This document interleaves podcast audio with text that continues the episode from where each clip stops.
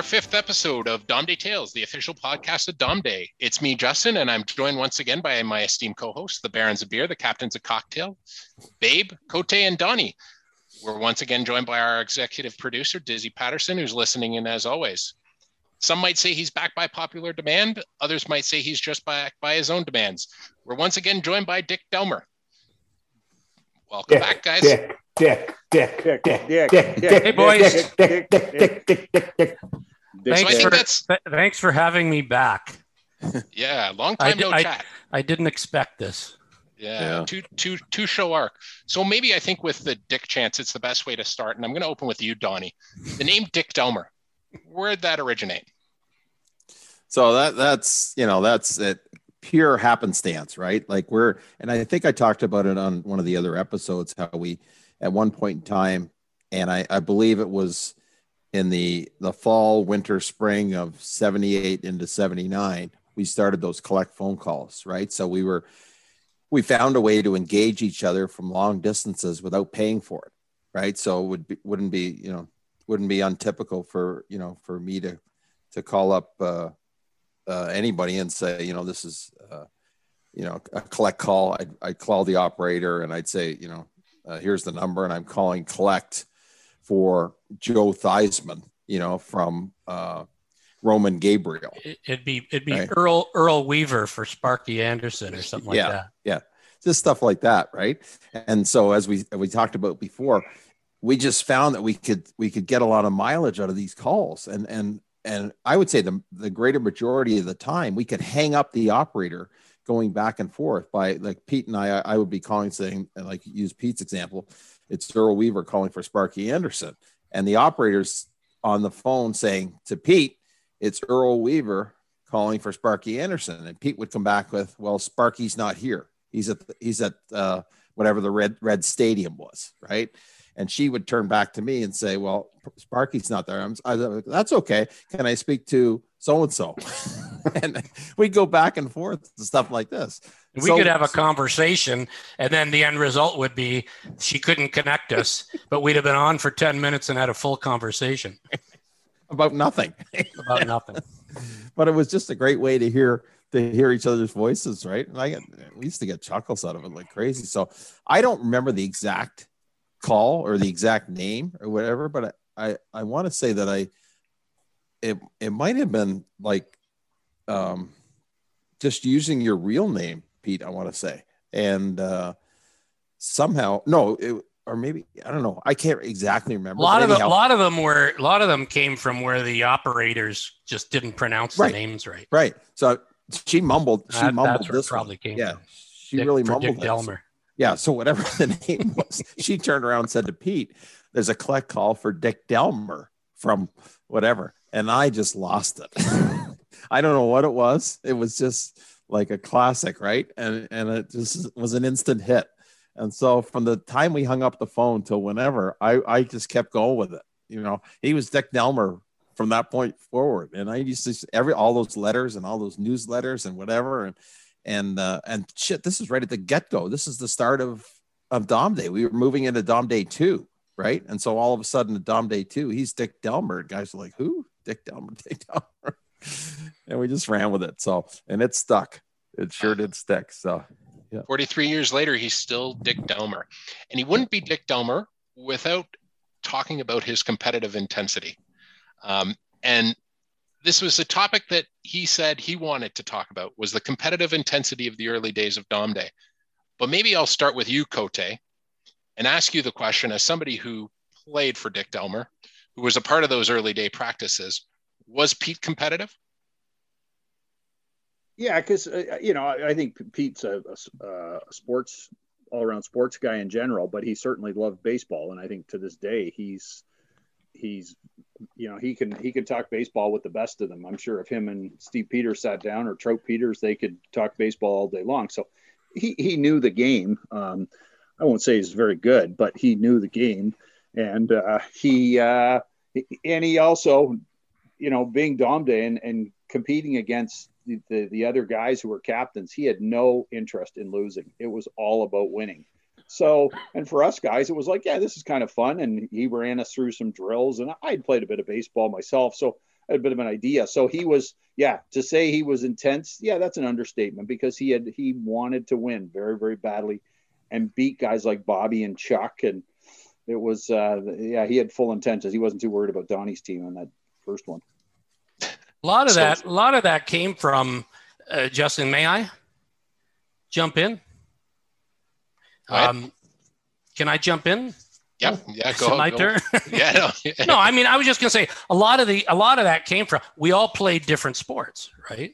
So lot, when we came together to play the same, so there was hockey, there was lacrosse, there was golf, there was baseball, there was football, and when we came together, that was an opportunity to show the athleticism, who were the better athletes, which which guys that played which sports were the better were the better athletes, and if there's one thing to your point, Justin, that the that the guys today, the younger guys today, probably don't understand. It's exactly that. How just how just how competitive those early tournaments were. We did not socializing was a byproduct. We weren't there to socialize.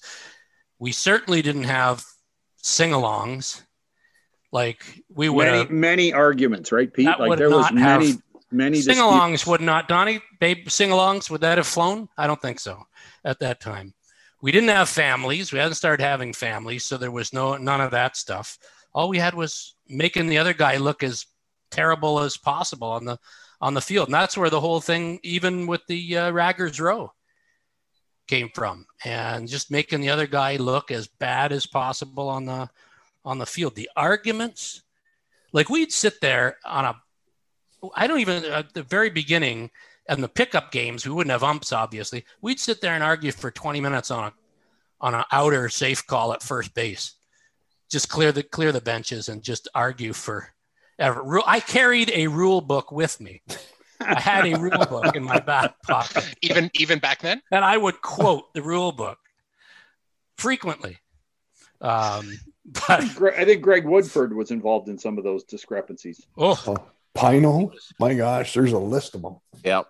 he would uh yeah at third base if you came in a little high at third base he he'd give you that Gordie Howe elbow for sure and uh he started a couple of rows over there at the hot corner didn't he Who? i think Oh, woodford Woodford. Oh, yeah, Absolutely. yeah, he'd throw Oh, the yeah. elbows up and there, there'd be Yeah. there'd Yeah. be rows i think he might have got into it with uh with senior one time Kenny maybe with, maybe with kenny one time Yeah.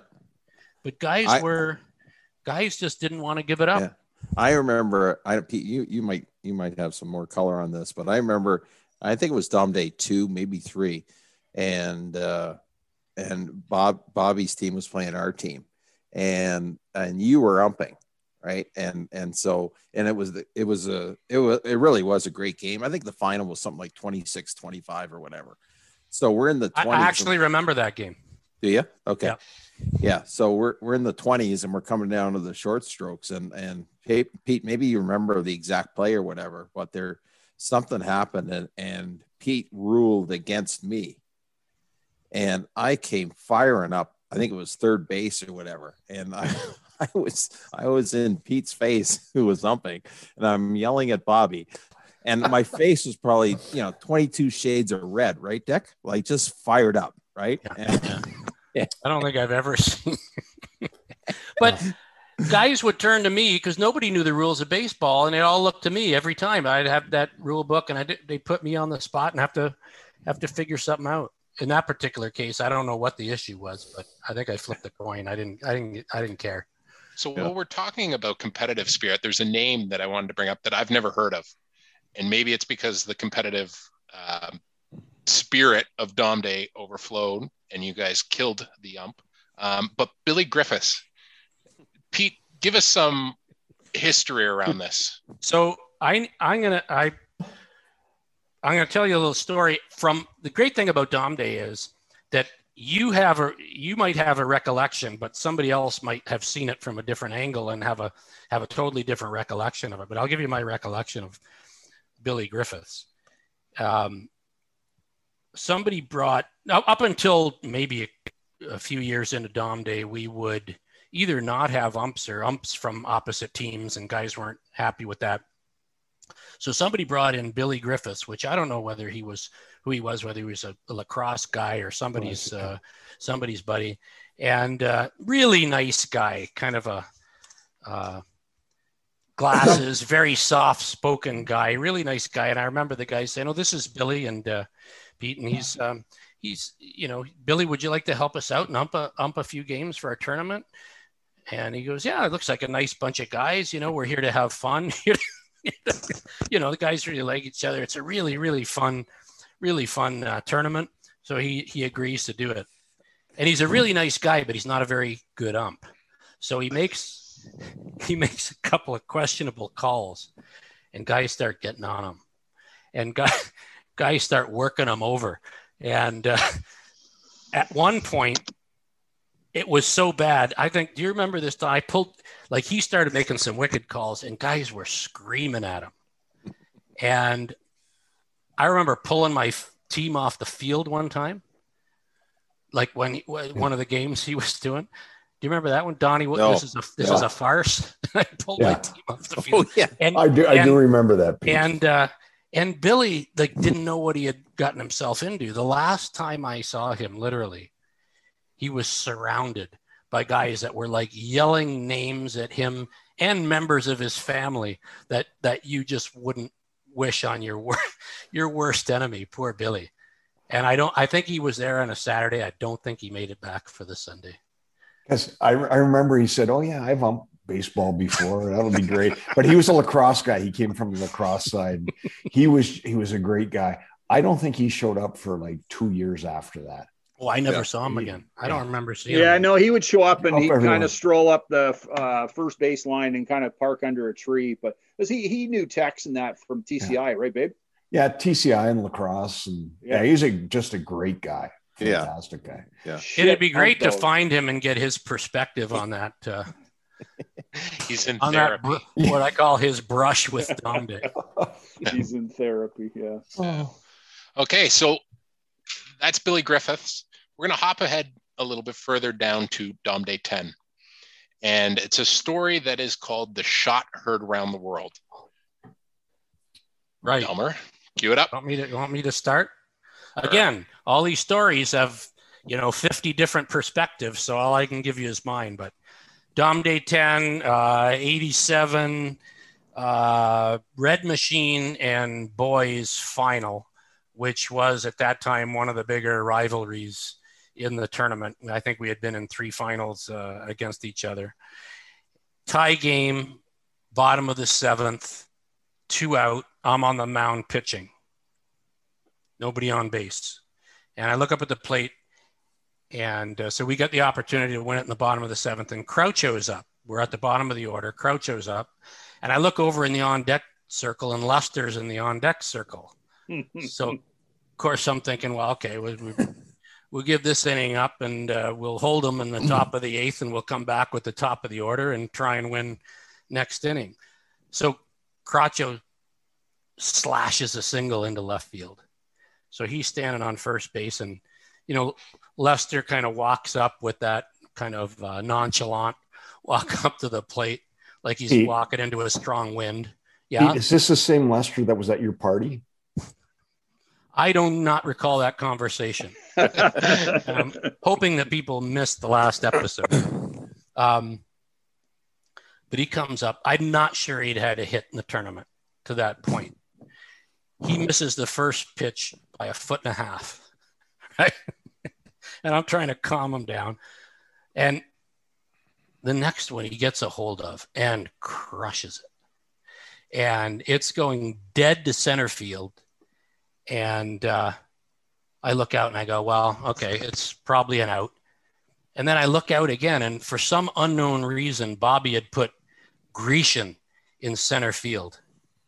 And Gre- suddenly I look out there, and Grecian's like doing doing figure eight. He's doing figure eights out there. He's taking figure eight paths to the Oh. ball, left, right, and everywhere. And sure enough, it drops over his head, probably three feet from the home run fence. Lester just crushed it. Croucho, we, we wave Croucho home, comes running. I remember carrying Croucho off the field. on our shoulders. I remember mobbing Lester and thinking, you know, this this tournament makes heroes like out of any anybody. You don't get to pick; it just picks you, and it made heroes out of those two guys, and uh, that's what I I remember about that. And um, if I may, Justin, there was a fast forward 25, 30 years later. And th- this is another great thing about Dom Day is I'm in Oakville in a supermarket and bump into none other than Lester, right? And he's got his two very young daughters with him. This might be about 10 years ago. And he introduces me to his daughters. I might have had Tom with me at the time. I don't know. He might have been 10 or 11. And and introduces me and he goes, Well, Pete and I played ball together. And we kind of looked at each other and caught each other's eye. And I said to him, Do they know about the shot heard around the world? Right. he's just, and they're the, the two girls are looking at no idea. So anyway, we go ahead and tell this story and his two girls are looking at him like dad you, we didn't know you were a rock star why didn't you tell us that before and it was just a it was just a great moment because it was like and i i am not you know lester and i aren't close never hung out but we'll, we will always have that moment together i think everybody at dom day has a story like that where they did something on the field with someone they combined with somebody and it was something big and uh, they'll always have that connection with that person so for me that was a that was a great moment in, in the history of the tournament for That's me. That's awesome. Babe, that, any thoughts to add? That was an epic moment because I remember everybody who wasn't playing were all watching the game. And when Lester hit that, because he's such a great guy, everybody was up and cheering. It was, and that's why, you know, it was the shot heard around the world. It was unbelievable. And, yeah. you know, we can say, you know, Grecian, I mean, everybody moved in because you didn't expect him to even hit the ball and he crushed it, as Pete said. It was probably had a cigarette, you know, if knowing oh, Le- yeah. Lester was a he was a dart man back then, and whether he had a cigarette then or had set it down beside the field, and Cro- Crouchman yeah. was probably no different. So two unsung heroes. Were- Absolutely, I think the left the left field the the third the first base side hated the red machine with a passion, but they loved Lester and Croucho. That was for sure. Yeah, and just the unlikeliest of heroes, as you said, because you you had some great players on that team. You're right, Pete. If you got if you got your chance and held them and got up to the top of the order, it was a good chance it was going to happen that way anyhow. But just you yeah, know, with, just Le- with Les and uh, Croucho, rest his soul. You know, unlike somebody else you touched on in one of the episodes, Coach. yeah, he's still here. Who didn't still, die? Yeah. yeah, he didn't die. Yeah. but but, uh, um, but Johnny Crouchman is a legend, right? I mean, he's he's the he he was great at Dom Day, and, uh, and I remember the time, the one time with Crouchman sitting there, and he, you know, he he had a tendency to get into the booze pretty good on the Saturday, and there was a foul ball, and it went right through the middle of his windshield. Just he just looked over. Oh, that was my car. He didn't even go over to the vehicle, nothing until he probably picked it up on Sunday night. That was that was Croucho. Yeah. yeah. Some all right, so we've got another story. We're going to hop forward a little bit even further to 1991. I got to profess, guys, I, I, think our listeners will be surprised to learn that I'm, I'm no athlete. Um, but when certain guys come up to the plate, you know, there's things you yell like, you know, hit it out of the ballpark and, you know, run to first and that sort of stuff. Um, but our, our podcast producer, Dizzy Patterson, there's one line that gets used very often when he's up to bat and that's sorry, Mrs. Wilson. And for a lot of us young guys, we don't know the origin of that story. Who is Mrs. Wilson? And maybe Cote as the local, uh, you know, pain in the ass from Rexdale. Why don't you give us a little context on who Mrs. Wilson was? Well, I, I I think I think I think Babe could probably accurately describe um, the exact house and things like that. I know that she had one of the backyards down the third base line that uh, where Mr. Uh, that uh, Mr. Thompson always set up his chair right by. So, babe, oh, maybe you could. It was right by. Um, it was on the backside of the diamond there, right? Yeah, it was on the third base side, and she was probably that family was probably the first family in that little area to get a pool, to have a swimming pool, and she, you know, well known within the neighborhood for probably being not the friendliest, but. Uh, a lot of balls went over into her yard and into her pool. So um, she lived probably five houses down from the Woodwards, and about five houses coming the other way from the Thompsons. Near Right, Al right. Finley, right? Like Yeah, Al right Finley beside, yeah. Yeah. Yeah, and so And we because the balls, you know, you'd select anybody uh, pull the ball that side, and it would end up in that backyard. All so we'd lose like three or four balls at Dom Day in her backyard. I don't know if we ever hit her in the head. Did we tag her once? Yeah, we did. I, I, I, so one of the guys that was notorious, maybe before Dizzy's time, was Woodsy. Woodsy was notorious. He would, he would just Oh, because he'd pull it. He was a drive. righty, and Yeah, he'd- he would he'd- just come off the ball and a in a full step and just hammer balls right into her backyard. And I would, uh, I remember one- one time, it had to be late '80s or '90 before they, and the story was '91 when we had to change fields because of some of the neighbors who complained. So it had to be about '90. I think I think Ricky hit one line drive right into that yard. And I went to retrieve. We all, we'd always go to retrieve the ball. And I went to. Re- I was playing deep short. Went to retrieve the ball, climb the fence, and there's Mrs. Wilson sitting in a chair, and somebody with her, her son or whoever it was, with like a cold compress on her head, right? So I, I didn't have the heart to ask for the ball back, so I, uh, I, I, I just jumped down and we continued playing. But she got, she got, she got cracked in the noggin. Uh, so, so I mean, I didn't blame her when I got the call from the from the city saying that we'd been banned. Uh, we'd been banned from that that field, and I think that was in uh, had to be in '90 because in '91 we ended up at- the other side. But the but the uh, anyway, so I was going to tell a little bit of the the, the story of uh, of that because this has to do with Slade Digby. Uh, Yeah. But if there's any more stuff on Mrs. Wilson, I never knew Mrs. Wilson. I just felt horrible for her because she was she was literally a target. She was just a sitting duck for years. Yeah.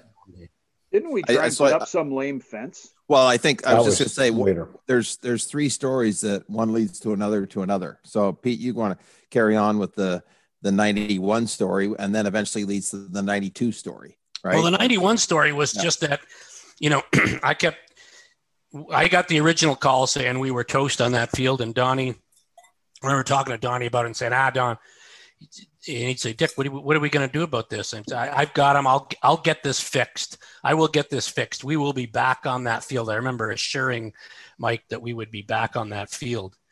And then um, I thought I had him. And then like the night before the tournament, they called me and said, we've, we've, they've, they know you're coming and we've had another complaint and you cannot play on that field. So, but I had forgotten to, to tell Mike. So the next, the next day, whether it was a Friday afternoon, we were starting, Donnie, you show up and we're all over on the other diamond and we're getting the other diamond ready for the for the tournament. We're like lining the other diamond. And I see you talking to a few of the guys on the old diamond. Like with that furrowed brow, like what the what's going on? And you walked up and you brushed by me and you didn't even look at me. You just brushed by me and said, Nice effing job, Dick. And uh, so we played on that on that field. And I I'm not sure Justin, but I, I think that's when the torch might have been passed from Smokey What? to uh, Slade Digby. it, it Uh, was so dick let, let me let me add my you know there's always different perspectives right but let so whatever pete was trying to go through all week trying to get us permission to play right to fighting off mission Wil- mrs wilson who had got some support and was whatever and at at one point they wouldn't allow us to play on the field either of the fields so on the friday which is we're supposed to start at six o'clock or whatever right i'm like well, I got on the phone and I called Morley Kells, right? So Morley Kells, who coached us in lacrosse, but was now uh, was he a councilman or a Yeah, Yeah. counselor. Yeah. Yeah. counselor? I called him at the Etobicoke offices at the at the city hall or whatever, and I'm like Morley, uh, you know they're not going to let us play here. You know we, they haven't given us a, a, permit, and people don't give them a history and this and that. And he says, "Well, let me see what I can do." We're going back and forth, and it wasn't literally. It wasn't until like three or whatever where he said, "All right, I've got you guys a permit. You can play on the other diamond," which we, you know, then we called the West Diamond. So we we actually at, at some point weren't going to play that time, and then um, right. and then we- I was close. Yeah, and then that that's right. That was the year that Pete was was hand, handing the reins off to to Slade Digby. You know, because he had he had Pete had basically chaired the tournament for the past decade and was ready to hand it off. So I was I was ready to or Slade was ready to take it over, and it was a fiasco. But it but it turned out that that Yeah. was actually a, a great year because you remember what happened that year? Produced probably Yeah. the greatest race ever. yep. Yes, That was Keg that was that year. That was '91. The keg Yeah. race and and all the different uh, the battle of the the battle of the giants we called it. Yeah, and film. I know nothing about the keg race. It's never been discussed in my house. Yeah. So one That's an one day, yeah, one day, uh, some point later uh, in in Dom Day uh, in the Dom Day podcast, we're going to need to talk about that because Yeah. I feel like there's a lot of gaps that need to be filled, at least in in my and my sister's uh, knowledge as far as what actually occurred in the keg race. But it, it did work out great and, and the, the filming had come along. We were filming from the scaffolding and it was that year was down the first baseline and uh, we got some great film and and uh, the only the only negative side was that the school wall was so close in right field that we had to adjust on the fly right and come up with some new rules. Um, but it was a good time. And then what happened was the next year so we're faced with the same dilemma again. We want to get back to the East Diamond, the regular diamond. And so we had to petition the borough again um, that we were going to put up a fence, which we called the sky fence, right? And so we we bought this uh, netting, right? So kind of like the stuff. Uh, I don't know, like it's it was like a real thin Like the net. golf ball nets. They yeah, Yeah. like the golf The- driving the the driving driving range. range. Yeah. So we bought that, and uh, and Joey Oh, yeah. got a he got a power scaffold. Remember? So we Yeah.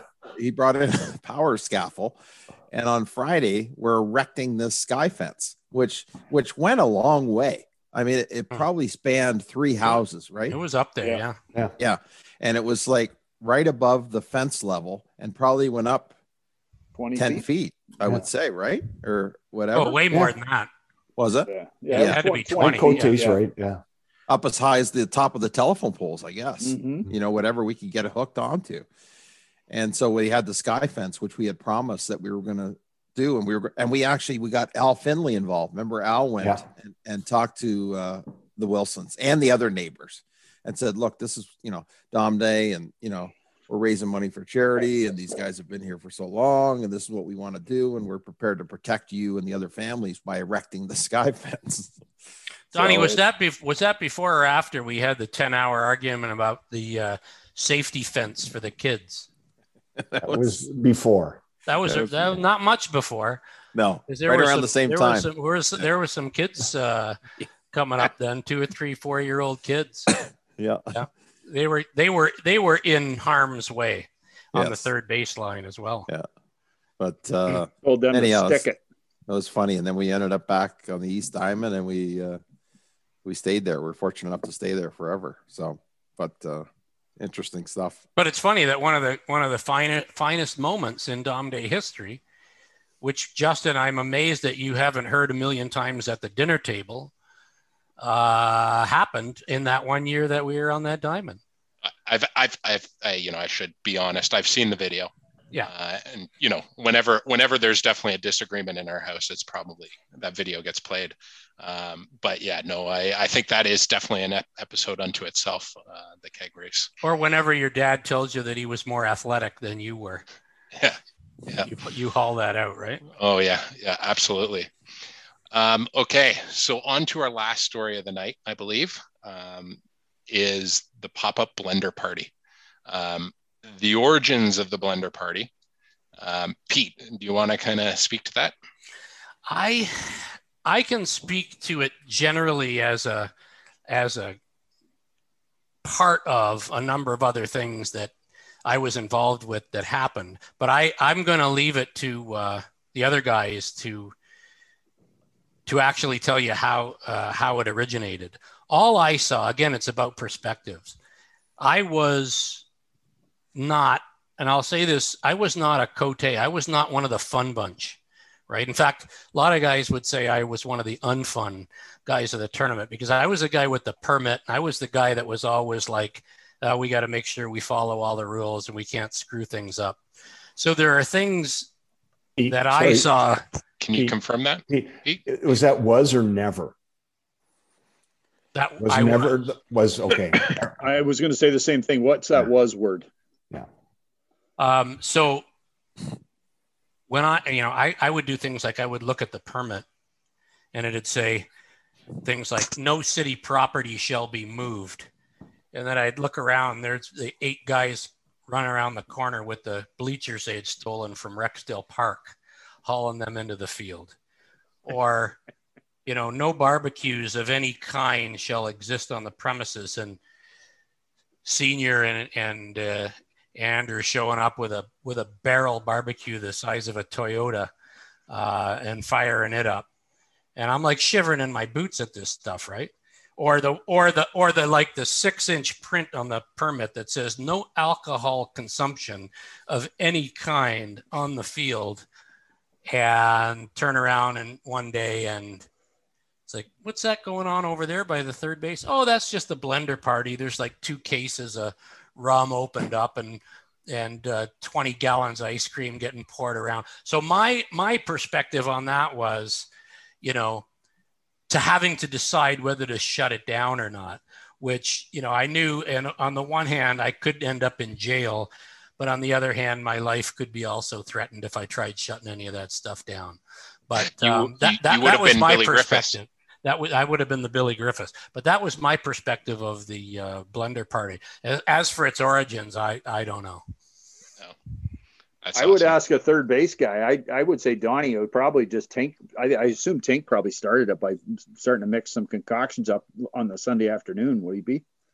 Was it him or was it? Yeah, or was so, it uh, the other one that started it? No, I, I think it was. Uh, you mean Fergie? Yeah, yeah. yeah. I, th- I think it's just like like everything else. It wasn't planned. It just kind of evolved, right? And I think in the early days, um, in the early early days of the tournament, uh, when the when the game when the championship game ended, we left. like we we just left, and then I think what what probably happened was some people just started to hang out, right, and just sit in their chairs and uh, I think at the same time, there was a little collection of people on the third base side. There was a little collection of people on the first base side. And then you're right, Tank, for whatever reason, Tank, and he used to bring a Gadget. carload or a truckload of gadgets and, and, you know, whatever. And he, you know, he had he had everything, you know, those sprinklers and he had the water gun, and then he actually had the shooters in the in the gun. They used to go walk the sidelines and give. He had the hot tub one. He had a hot tub yeah. Cool. Hot tub and whatever, and then and then I don't know if you follow along in the program a lot of times, and I again I don't have those, but it'll tell you when it started. You know, because basically one year it, it just all of a sudden developed into the blender party and and then everybody's that was what brought first and third together really that first and first base and third base group just congregated together. And the fact that you were celebrating a championship and whatever and every, guys just got jacked up about it. And then the, all the families whatever and then we had the young kids. Shit when we first started you know i think the justins and the dizzies dizzies whatever they were at our knees or whatever maybe for the blender yeah. party. I don't know you know and probably catching up some Slurpees from you know drippings and stuff like that. But that's where we learned to drink.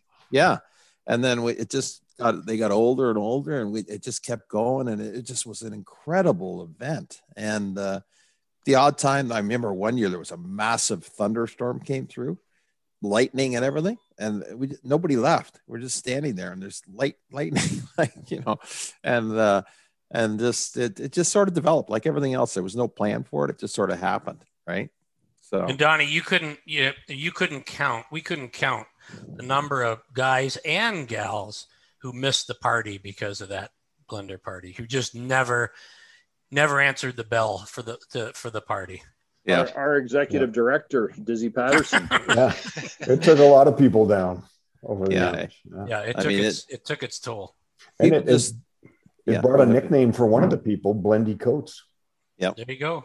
She didn't make and, it. And, you know the other thing about that, the first time uh, Casey and Brent ever did their strumming. It was at one of those blender parties, and they were off to the side. No one was even listening to them. I Yeah. remember seeing them, and they were just doing it on their own. It's like hey, they were enjoying each other's company, and little by little, a few people start, hey, what's going on over there, and started listening and to what it is uh, today, which is a you know classic event of the tournament. Yeah. Right. Yeah, we just That's then we fantastic. shifted we shifted it to the Saturday night, and now it's a huge, huge event. But the blender party was just got a lot of traction, and uh, and we somehow we kept it under control. I mean, you know, people just came into it with a little bit too much exuberance, the first timers, whatever, and they just lost it. You know, I Yeah. mean, and then I think it was the downfall of Westy too. Was it a Cote? Was the blender party? I mean, Oh, he he would always Yeah. get destroyed that year that he, um, I think Joey found him. He was staying at the hotel that Stacy ran, and she Yeah. went looking for him, and he was in the shower. He passed out, and uh, her her leg razor was stuck in his ass. yeah, but he was he never. I, I think it happened to Westy too, but Westy never made the party. He'd get just Oh. Bent out of shape, and we never saw him there. Right? No. Might as well just thrown those tickets away at the start. well in the weekend. in the old days we did but then once once he got you know he i mean i think that was the first year when it was he was done he was finished you know yeah, and Jonesy, Yeah. Jonesy, he did Yeah. that thing. Well, Jonesy, but he'd already drank and usually a forty pounder on that Saturday afternoon, and then yeah that usually took him out. But yeah, but it, it and then full points to some of the girls because the Nicole Wolfs of the world and that they they thrived on the blender party and uh you know and I know it was right in Pete's permit that we were allowed to set up tables and play all sorts of drinking games out there. Yeah. So they were they were I know great. there was a page in there for that. I just could never find it. yeah Well, I think Well, the key in the permit you said, Pete, was that there's no drinking on the field, but they didn't say anything specific to the sidelines. I think is my understanding, right? we were just No, on the no, edge. that, that's true. Yeah. I could have I could have argued that in court. Yeah, fair know. enough. But And was that's why we got Dewey. Dewey's now Yeah. a lawyer. Yeah. That's why we got that done. but Fergie and Tank took the highest um, set of rules as far as cleanliness, like the finger Quality. scoop. The the finger scoop was was always you know right there. That was never being a concern that way. Fingers in the ice cream right into the top of the blender. Babe, Some might even say comment? COVID COVID protocols were invented at the Yeah. blender party. Yeah. I think they were. Like, I mean, you think about now where you can't even, you know, shake hands with anybody. You got a mask on, and you're having a drink that Fergie and Tink have had their hands in. I mean, it really, you think about it, and you go, "Oh my gosh, what was And I?" the thing doing?" is, babe, though, if that was your first drink of the day, then you probably would have been concerned about it. But if it was your eleventh, you're probably not. Or if we're we're or we grab that bottle of fireball or butterscotch schnapps and we're passing it around to 20 different people people. like Yeah. you know it was a super spreader event I, I I do I do remember when we you know met last year and one of our first meetings when we were talking about you know COVID and and Dom Day and and all that sort of stuff and I do think that Donnie summed it up pretty perfectly about the blender party and Dom Day and all that sort of stuff. He pretty much said point blank, Dom Day is the opposite of social distancing. And I think that is, you know, when we talk about all the stuff that we've gone through over the last year and a bit, everything that you run down the list, packing into Remos, all that sort of stuff, just the opposite, uh, absolute opposite of what we've gone through the last year. So it'll be interesting, and fingers crossed we're in a, a better spot in come Labor Day, um, where we can get back to some of those traditions. Who knows what it'll look like, but you know, at the very least, gather the right people at the right place and have a little a little fun. So, guys, with that, I'm going to move on to kind of our last portion of the evening, which is a rapid fire question section for for Pete Dalmazzi. And Cote, I'm going to put you in charge of being the bullshit buzzer. So if Pete answers any of these and you don't agree with his answer, feel free to speak up um, and make sure that he answers it correctly. So, Pete, are you ready to play? We've got about seven of them for you. Not really. Uh, can I plead shit. the fifth? Can I plead the fifth on any of these? No, no, I think I think I think you could answer them all. Are you ready? I'll try. All right. Dom Day has a 42 year history. Looking back, how many Dom Days would you say you were overserved at? Uh, f- uh 42. 42. 42. Bullshit. I call bullshit right away. I call a schmatzy on that one too. Yeah. exactly. Maybe a few of the early ones you might got a little bent out of shape after you'd gone oh over and never even played on the Sunday. I went from the Coors Lights to the martinis. That was the problem. Yeah. Oh, I saw that happen in broad daylight in Florida. and we won't even go there. We won't even go there. All right, on to the next question, Pete. As skipper of the Red Machine, you had an eye for talent. In your opinion, who is the better value draft pick? Tom Dalmazzi in the third round or Paul Dalmazzi in the seventh round? Oh, come on. You're not oh, gonna hey. you're Yep. not gonna get me into trouble. Worth Um, a try. Worth They a try. both they both underperformed really badly. Uh, so I think it was really close. I'd go with I'd go with Paul was a bargain in the seventh. Fair enough. Fair enough. Sorry, always, Tommy boy. Sorry, Tommy boy. always in the conversation for the Mup Cup, Paul Dalmazzi is. In the same vein, when you were coach of the Red Machine, who was one player that you always tried to draft on your roster and why? You know, this may sound strange. Uh, Sammy Tarasco. Now, uh, you're, you're obviously not talking about first round, second No, round picks. no. But if I could grab Sammy at a reasonable, you know, fifth, sixth, seventh, he he was one of the greatest competitors uh, that the tournament has ever seen. He would never back down. He would give you 120% all the time. And no, the stats aren't there, but he was an intangible. Always was an intangible. I would I would always have that guy on my team. I'd go to war with that guy anytime. I would agree, Pete. Would agree. Awesome. You currently have 13 championships, good for second in Dom Day history as of today. However, if this guy tied your current championship total, you would consider coming out of retirement. If this guy tied it, Yeah. So if somebody got to 13, who is the one guy that would force you to come out of retirement? I'm trying to think who's close. trying to think who's close. I think probably Gorp. If Gorp, if Gorp ever, if Gorp ever got there, I'd probably say I just can't live with that. I, don't think you've got a bullshit on that. motivated corp. Yep. That's a good answer, though, Pete. That's a very good hmm. answer. Excluding recent itera- iterations, what is one Dom Day franchise from the past or one that is yet to be born that you'd like to see? That I'd like to see. Could be from the past that I'd like yeah, to see. somebody somebody that hasn't come played in a while or hasn't had a team in a while. Who's one team that you'd like to see? You know, I, I always enjoyed, I always enjoyed the year the cocktails uh, had their had their one and done. You know, one of the one of the one of my favorite images of Dom Day was after their Ophir year, their one and only Ophir year. And you know what I'm going to say, Cote? That kumbaya on the field where they all they all sat on the infield in a circle and held hands and sang kumbaya. yeah, that was one of my favorite moments in Dom Day. So that and for that reason alone, they deserve another shot. Perfect. Dur- During the short-lived Bear Dick experiment, did Bob Brandt pull his weight? He pulled his quad about two seconds into the tournament. I remember that. Oh, so do Uh, I. Did who did did who pull his weight? Bob Brandt was did he Bob worth pull his was- weight? Um, no, I think he exited. He exited. He left. He, he didn't even didn't show he? up. Yeah, he, had didn't even one. show up. He had won Uh, it bad. He came out of the box. He pulled up lame, and that was it. And I'll be but- honest, But having said that, I still think that was a that was the right thing to do, and I I think we should consider doing more of that in the tournament, uh, platooning older guys because it actually until that happened, we were really enjoying that, and we were we were really looking forward to that.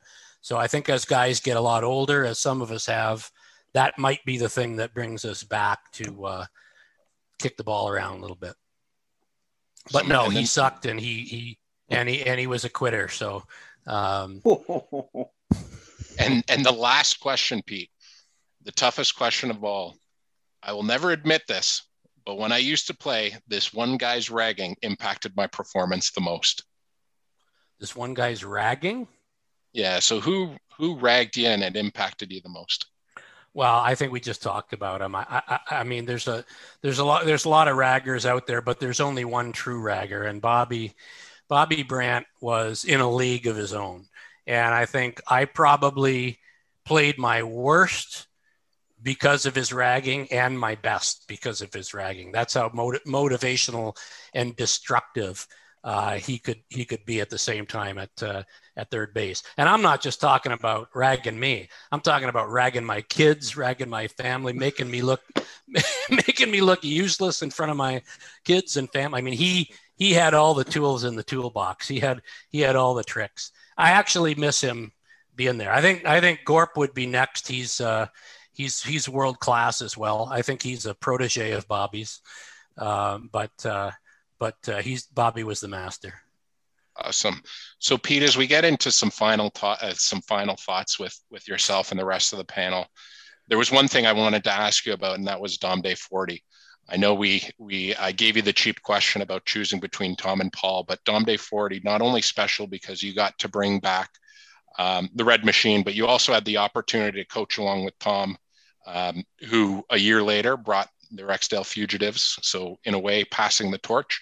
And you guys also had Paul uh, on that team, who is consistently in the discussion for the Mup Cup. Um, I guess kind of 40 years later, you know, and we talk about all these memories. What is that like for you as one of the original guys to get to bring your original four franchise back with with both your sons in the fold?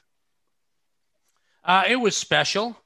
Um, I have a way of compart compartmentalizing stuff, so I don't remember bad stuff. And that was a pretty bad year. Uh, I think that was the year we um, we made the playoffs without winning a game, right? I think I think that was I think that was the year we uh, the one inning we went we went over and then we won one of the one inning games and I think McRae still doesn't understand uh, how that works. But no, it was special having uh, the boys there. Um, to me, though, once they took the field, and they, they'd probably tell you they were just players like any other players, and they suffered the same slings and arrows and criticisms that any uh, Red Machine player would suffer. So I didn't treat them uh, any differently. But uh, no, there was absolutely source of pride when when we were all out there together, and I'll I'll never uh, I'll never forget that.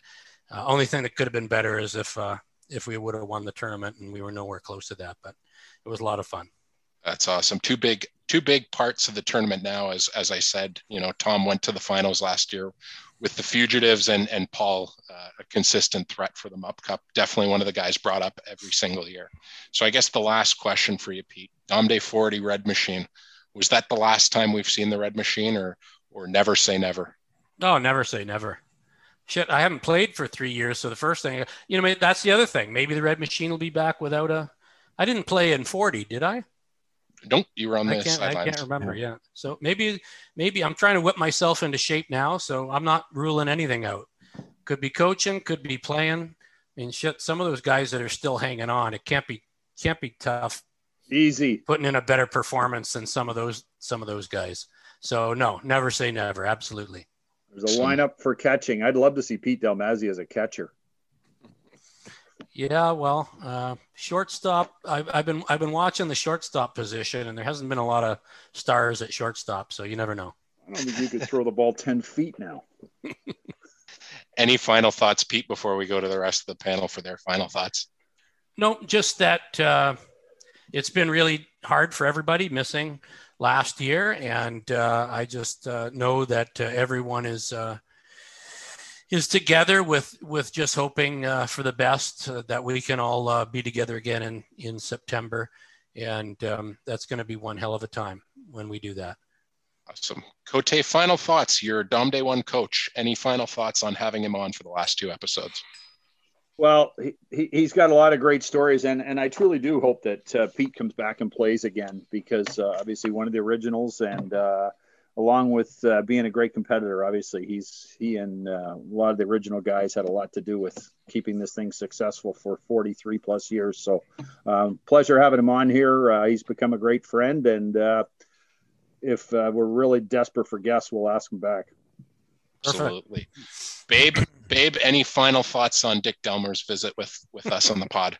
Uh, he's always just inspirational for a lot of people, not myself, but I think a lot of other people would find him inspirational. But it's great to have Dick on because, you know, piecing everything together, as Donnie said earlier, you remember some stuff and there's other stuff you don't. And the more guys you have around that can piece everything together, the the better it is. And and Dick was such an inspirational and and huge part of Dom Day. And you know, I hope I hope you come back and play again, Pete. I really do. I, I think it's fun. You just gotta say, hey, whatever position I'm playing, as you said, the the shortstops. I mean, nobody plays that position like you did ever. And uh, you know, whether you miss a few or not doesn't matter. And whether you can only throw 10 feet, just move 10 feet from second base and get the double play. And Donnie, Perfect. as one, Perfect. as one of the original coaches who coached against Dick Delmer, what are your final thoughts? Well, I you know I I enjoyed this and and like just having Pete share some things that uh, you know we've done a few episodes and we never even thought of, like the camp out story, you know, and then the the more detail on the the winter meetings night and stuff like that is awesome. But uh, you know, Pete and I go way back, like so, you know, uh, probably none of you guys or or not many of our listeners were were around when the 3D club was formed uh, back in I think it was grade. So at St. Benedict's, Pete, Pete and I were in the same class, and it was a split class, right? And I, Pete, so I want to say you were in fourth grade and I was in fifth or something like that, right? It was Yeah, a- I think so. Yeah. it was a split class, and so um, so there was three of us, and we had the Dalmazzi, Donnelly, and uh, Tony De Silva, right? And so the three of us, and we actually we used to hang out at Rexdale Library, and we got to the one one we got to the point one night where, and I I, I think it was Pete who suggested, look, here's what we need to do. It's the 3D club. Let's all slit our fingers and put our blood on this piece of paper, and we'll unite as the 3D club, right?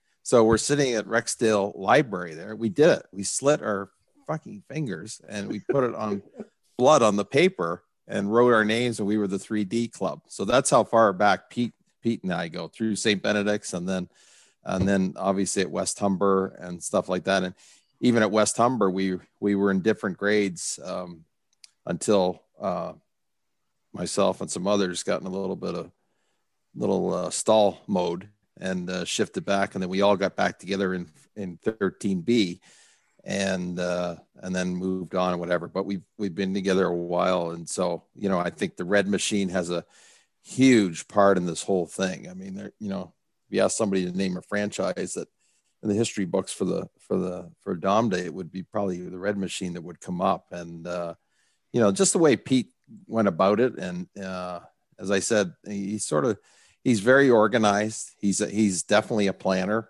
and uh, he he has a he has a side of him like he like he articulated that he he worries but keeps it masked, and so he but he brings that you know calm effort to it. So you know I hope he gets back. I hope to see the Red Machine back. I hope Beasley's is around when he is back so we can beat their ass. Um, but really enjoyed having him on. So yeah No, Thanks, that's Don. Thanks, guys. that's that's Really awesome, enjoyed Donnie. it. And I, I I would say you know just uh, some final thoughts as you know somebody who um, had had Dick uh, be a part of the Dom Day 34 Whippersnappers team, uh, that championship team, but more importantly, as somebody who is somebody who calls Pete whenever there's something that needs to be done, like we call Minnow and many of the other first generation guys. Definitely somebody who's passed the torch um, and continues to support as we look forward. So um, I will say thank you, uh, Pete, for all you've done, all you have done, and all you will continue to do for Dom Day. Uh, and we look forward to hopefully having you again on a future episode. To all our fans that are listening, thank you once again for for our time, uh, your time today.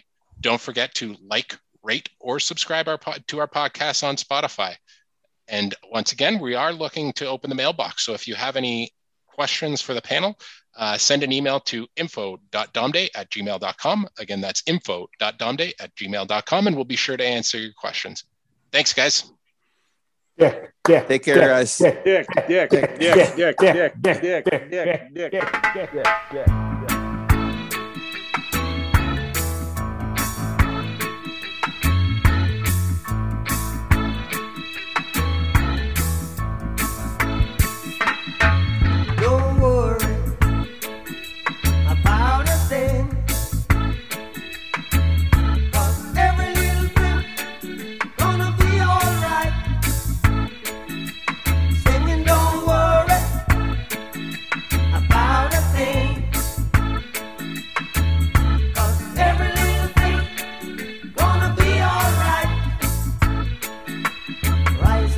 morning.